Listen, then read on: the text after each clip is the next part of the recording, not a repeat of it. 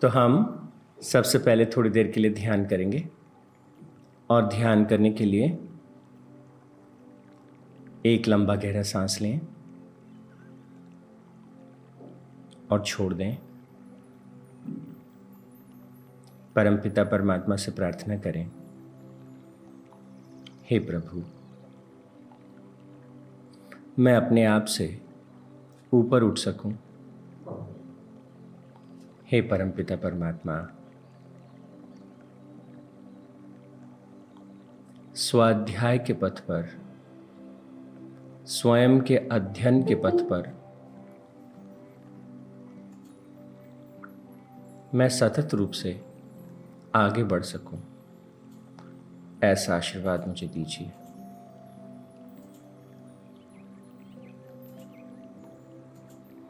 हे परमपिता परमात्मा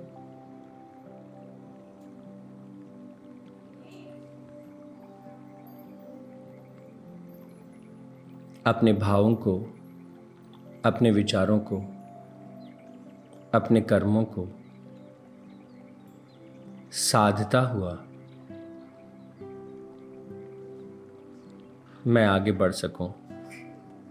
ऐसा आशीर्वाद मुझे दीजिए। हे परमपिता परमात्मा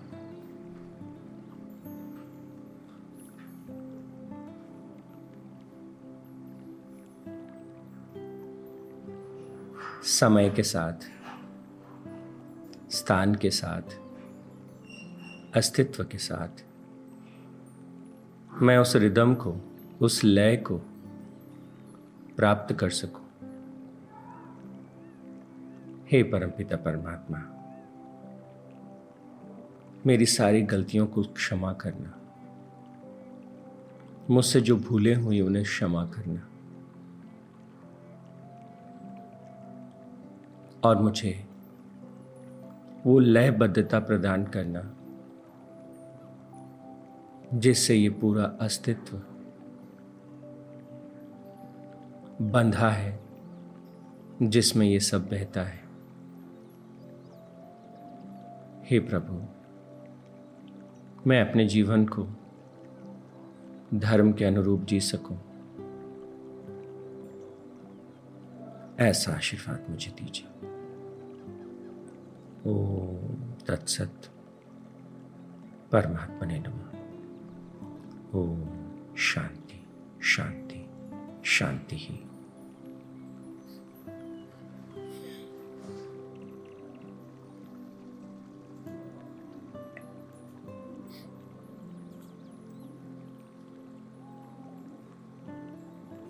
परमपिता परमात्मा के श्री चरणों में ध्यान करने के बाद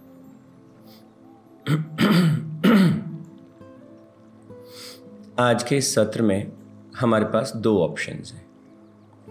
अब तक हमने धर्म पुरुषार्थ के विषय में, अर्थ पुरुषार्थ के विषय में और काम पुरुषार्थ के विषय में जाना।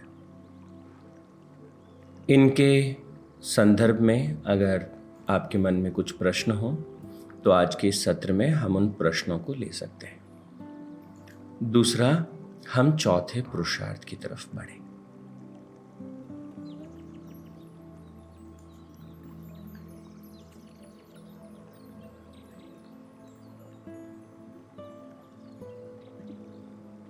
तो चलिए, आपका प्रश्न मुझे नहीं दिख रहा तो हम चौथे पुरुषार्थ को समझते हैं।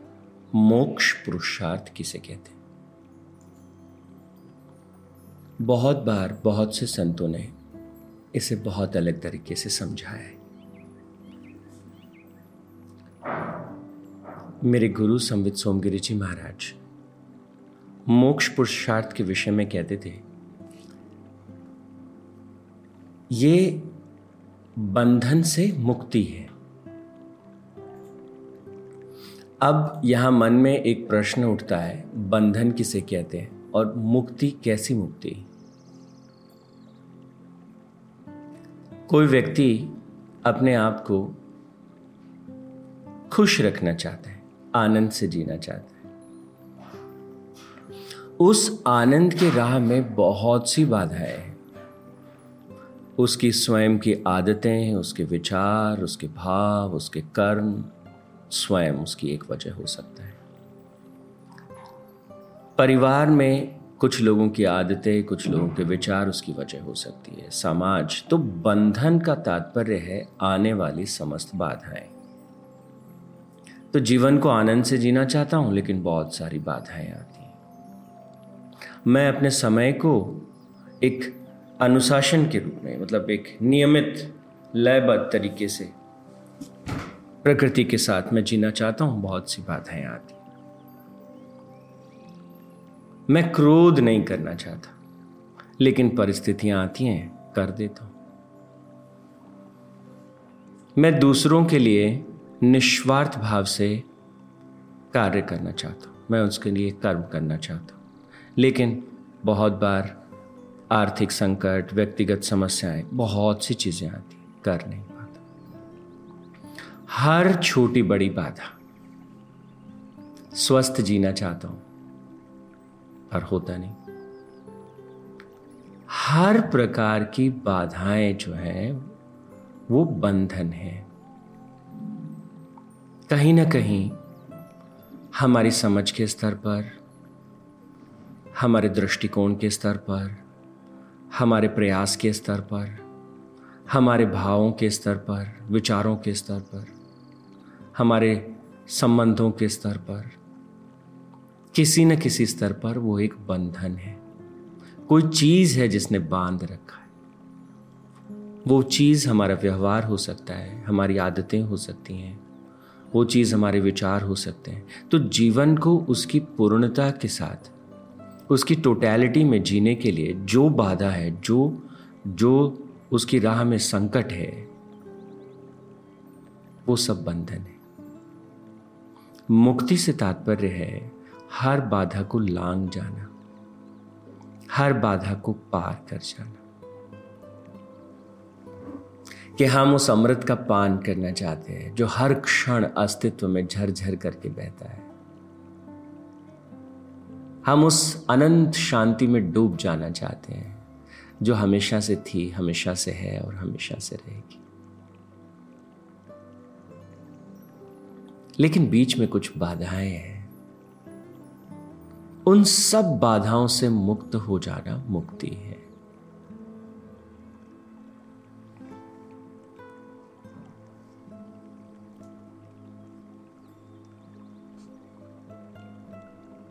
मोक्ष से तात्पर्य है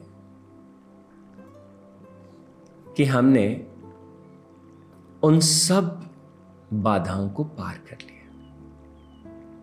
अब एक एक करके देखते हैं कि जो सबसे बड़ी बाधाएँ हैं, वो क्या हैं और उनसे कैसे मुक्त हो। सबसे पहली बाधा हमारा अहंकार है। और हमारा अहंकार किस प्रकार से बाधा पैदा करता है, बताने की आवश्यकता नहीं। आप उसे बहुत अच्छे से समझते हैं।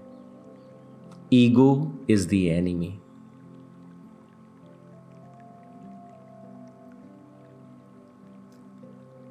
लगातार हमारा जो अहंकार है मैं करता हूँ मैं भोगता हूँ और मैं जानता हूँ। I am the doer, I am the enjoyer, and I am the knower. आप देखना जब भी किसी व्यक्ति के साथ विवाद होता है हम अक्सर क्या कहते हैं जाने अनजाने मुझे सब पता है। तुम सुनते नहीं हो। सच तो ये भी है कि भला इस अस्तित्व के बारे में हमको क्या कभी सब पता हो सकता है? और क्या हम सुनते हैं? तो इसलिए ये जो अहम भाव है, इस अहम भाव का त्याग कर देना, ये सबसे बड़ी बात है। जैसे हमने अहम अहम भाव को त्याग दिया, हमने क्या क्या त्याग दिया? एक ही क्षण में क्रोध को त्याग दिया। एक ही क्षण में जो रेस्टलेसनेस है, उसको हमने त्याग दिया। एक ही क्षण में हमने लालच को त्याग दिया। बहुत सारी चीज़ें देन एंड देयर छूट जाती। हैं हम उनके पार चले जाते। Then and there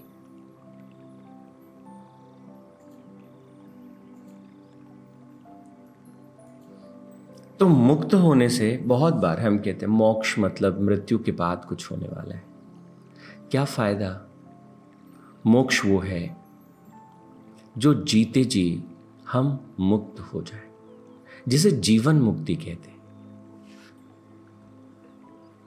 Living life in a state of spiritual liberation कोई चीज़ आपको बांधती नहीं, कोई चीज़ आपको रोकती नहीं।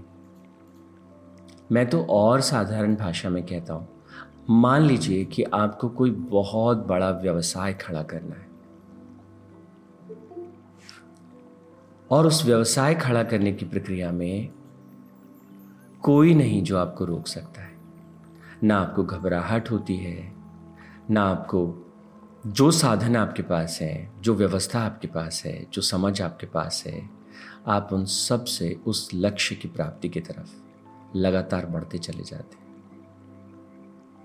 न तनाव आपको रोकता है, ये मुक्ति है, आप किसी चीज़ से बंधे नहीं हैं। आप जो ठीक समझते हैं, वो कर पाते हैं। इसी को मोक्ष कहते हैं, इसी को मुक्त होना कहते हैं। एक पंछी है, एक डाल पे बैठा है। उसको उड़ के उस चट्टान पे बैठना है, वो बैठ सकता है। अब उसे लगता है कि मैं थोड़ा तालाब के किनारे बैठ जाऊँ, वो जाके बैठ सकता है। एक प्यारी सी तितली है, वो एक पुष्प का रस पान करती है और फिर कहती है अब मुझे दूसरे पे बैठना है, अब तीसरे पे देख बैठना है। तो वो लगातार यहाँ से वहाँ स्वच्छंद है, मुक्त है। तो मनुष्य जब अपने भीतर उस शक्ति को खोज लेता है, अपने भीतर उस शांति को, उस ताकत को खोज लेता है, जब उसके लिए कुछ भी अलब्ध नहीं रह जाता, जब उसके लिए कुछ भी प्राप्त करना, कुछ भी उसकी रेंज से बाहर नहीं रह जाता तो उसे कहते मुक्त होना। और शायद आपको सुन के आश्चर्य लगे 99.99 परसेंट हमें अपने आप से मुक्त होना होता है। जीवन के जो बाधाएँ हैं, जो बंधन हैं 99.999 परसेंट जो बाधाएँ हैं, वो भीतर हैं, वो सारे बंधन भीतर हैं।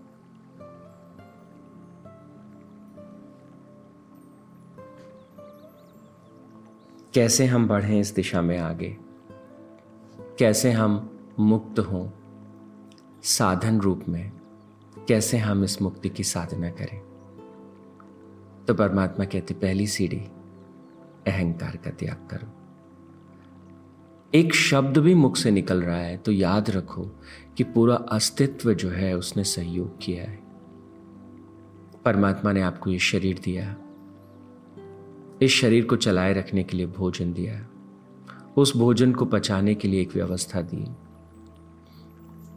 उस व्यवस्था से आपको एक शक्ति मिली।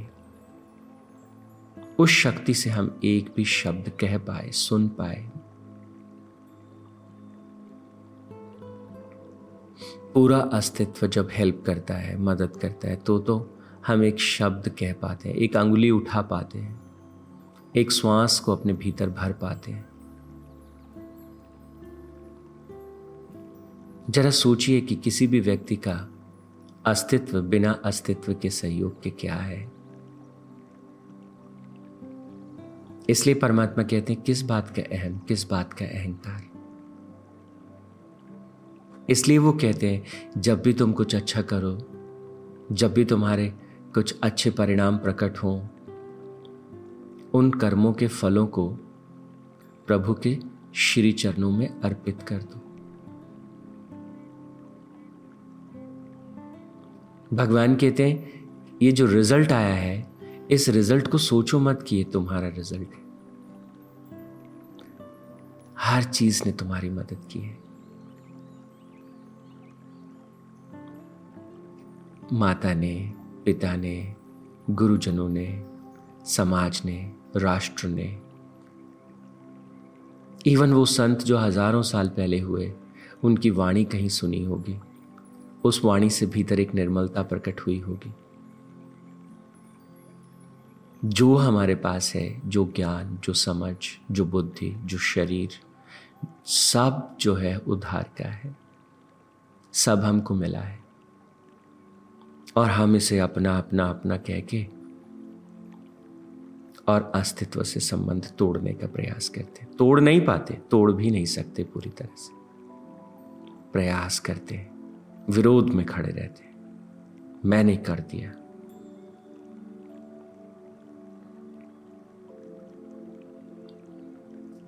तो इसलिए इस अहम को त्याग देना मुक्ति की ओर पहली सीढ़ी है।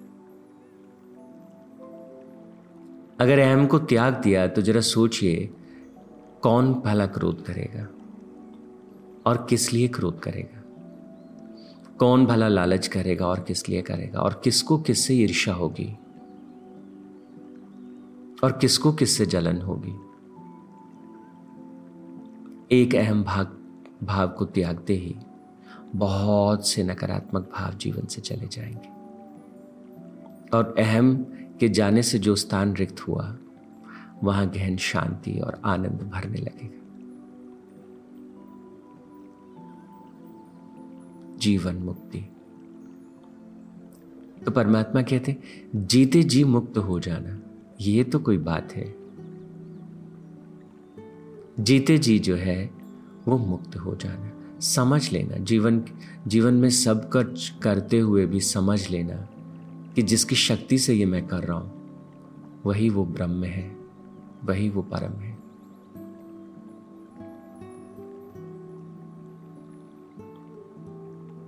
इस भाव में जैसे जैसे हम भरते चले जाते हैं तो कर्तापन से मुक्त होते जाते इसी को कर्तापन से मुक्त होने की जो प्रक्रिया है, उसी को कर्म योग कहते हैं। और फिर धीरे धीरे मैं भोगता हूँ। ये भोजन मुझे स्वादिष्ट लगता है, इसलिए थोड़ा ज़्यादा खा लेता हूँ, फिर मोटापा बढ़ जाता है। फिर तमाम तरह की व्याधियाँ आके घेर लेती हैं। तो इस बात को पकड़ लेना, समझ लेना कि ये जो भाव है, ये जो इंजॉय करने वाले, ये इंद्रियाँ हैं मैं नहीं करता हूँ, मैं तो शुद्ध चेतना स्वरूप और जो मैं जानता हूँ, ये जानने का जो भाव है,